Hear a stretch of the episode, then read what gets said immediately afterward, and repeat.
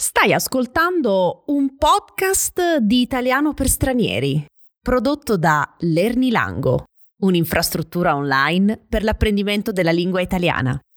Per saperne di più e per leggere la trascrizione di questo episodio, visita lernilango.com. Per adesso, buon ascolto dell'episodio Lettera di reclamo formale e informale.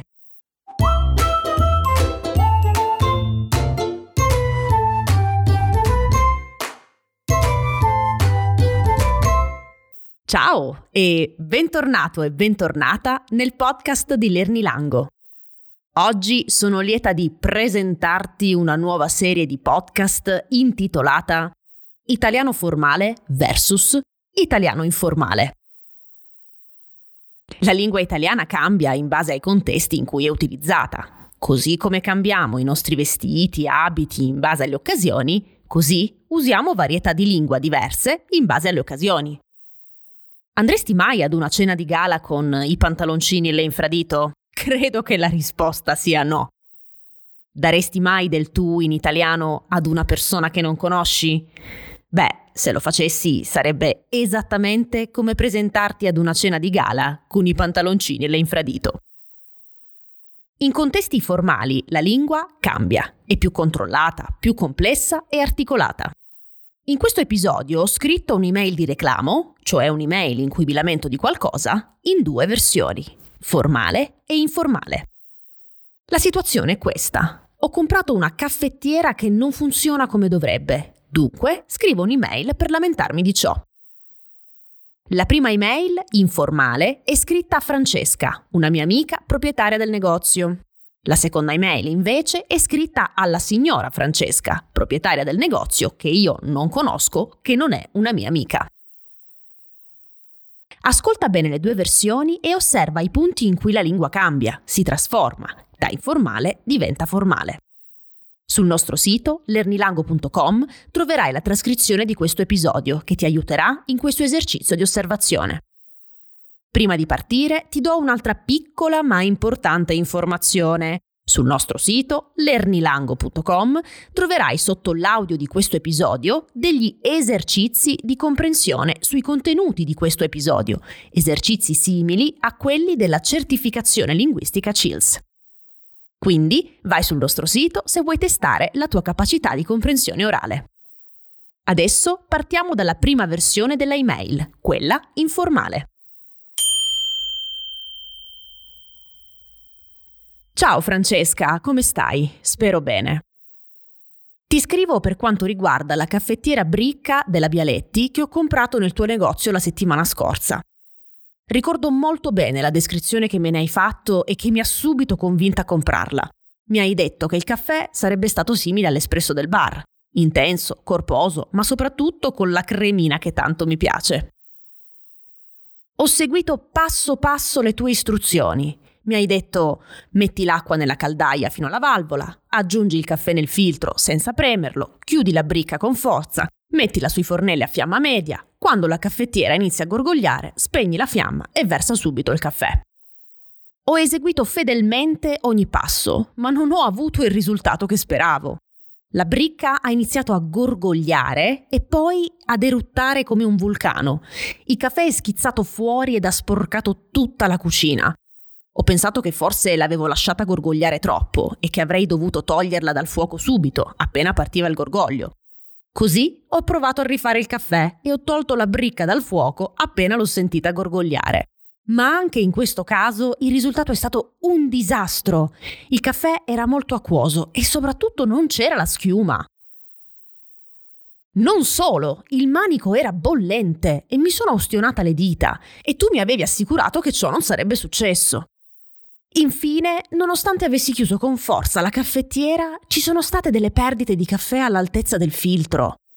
Quindi dimmi tu cosa fare perché ho bisogno di capire qual è il problema, se sono io che uso male la caffettiera o se è la caffettiera che è difettosa e non funziona. Se sono io ad usarla male, allora ti chiedo per favore di spiegarmi meglio come usarla, magari facendomelo vedere.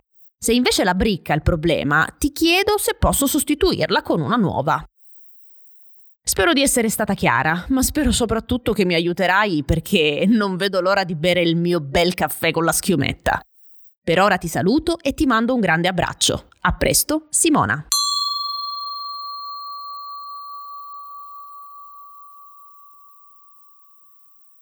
Passiamo adesso all'ascolto della versione formale.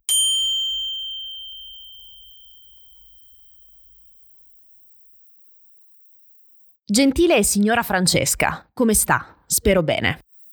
Le scrivo per quanto riguarda la caffettiera bricca della Bialetti che ho acquistato nel suo negozio la scorsa settimana. Ricordo con chiarezza la descrizione che mi ha fornito di essa, la quale mi ha convinta all'istante ad acquistarla. Ha asserito che il caffè avrebbe avuto la stessa consistenza di quello del bar, intenso, corposo e anzitutto cremoso. Ho eseguito gradualmente le sue istruzioni sull'utilizzo della caffettiera. Mi ha detto inserisca l'acqua nella caldaia fino alla valvola, aggiunga il caffè nel filtro senza pressarlo, chiuda la bricca energicamente, la adagi sul piano cottura a fiamma media, quando la sentirà gorgogliare spenga la fiamma e versi il caffè. Ho applicato scrupolosamente le sue istruzioni, senza però ottenere il risultato sperato. La bricca ha iniziato a gorgogliare e poi ad eruttare come un vulcano. Il caffè è fuoriuscito dalla caffettiera ed ha imbrattato il mio piano cottura. Ho supposto che avesse gorgogliato troppo e che avrei dovuto spegnere la fiamma appena l'avessi sentita gorgogliare. Pertanto ho tentato una seconda volta a preparare il caffè ed ho rimosso la bricca dal fuoco al primo accenno di gorgoglio. Tuttavia, anche questa volta ho ottenuto un risultato disastroso. Il caffè si presentava acquoso e anzitutto senza schiuma. Per di più il manico era rovente e ha ustionato le mie dita, cosa che, mi aveva garantito, non sarebbe dovuta accadere. Per ultimo, sebbene avessi chiuso la caffettiera ermeticamente, il caffè è fuoriuscito all'altezza del filtro. Pertanto attendo da lei direttive sul da farsi, poiché necessito di comprendere quale sia il problema, se dipenda dall'utilizzo errato che io ne faccio o se, al contrario, da un difetto dello strumento. Qualora fossi io ad utilizzarla nel modo sbagliato, le chiedo cortesemente di illustrarmi più nel dettaglio come farlo nel modo corretto. Qualora invece fosse la brica il problema, le chiedo se e come poterla sostituire. Spero di essermi spiegata correttamente, ma spero soprattutto di ricevere il suo aiuto per poter godere quanto prima dell'acquisto fatto. Intanto la saluto e la ringrazio in anticipo per il tempo che mi dedicherà. Cordiali saluti, Simona Di Punzio.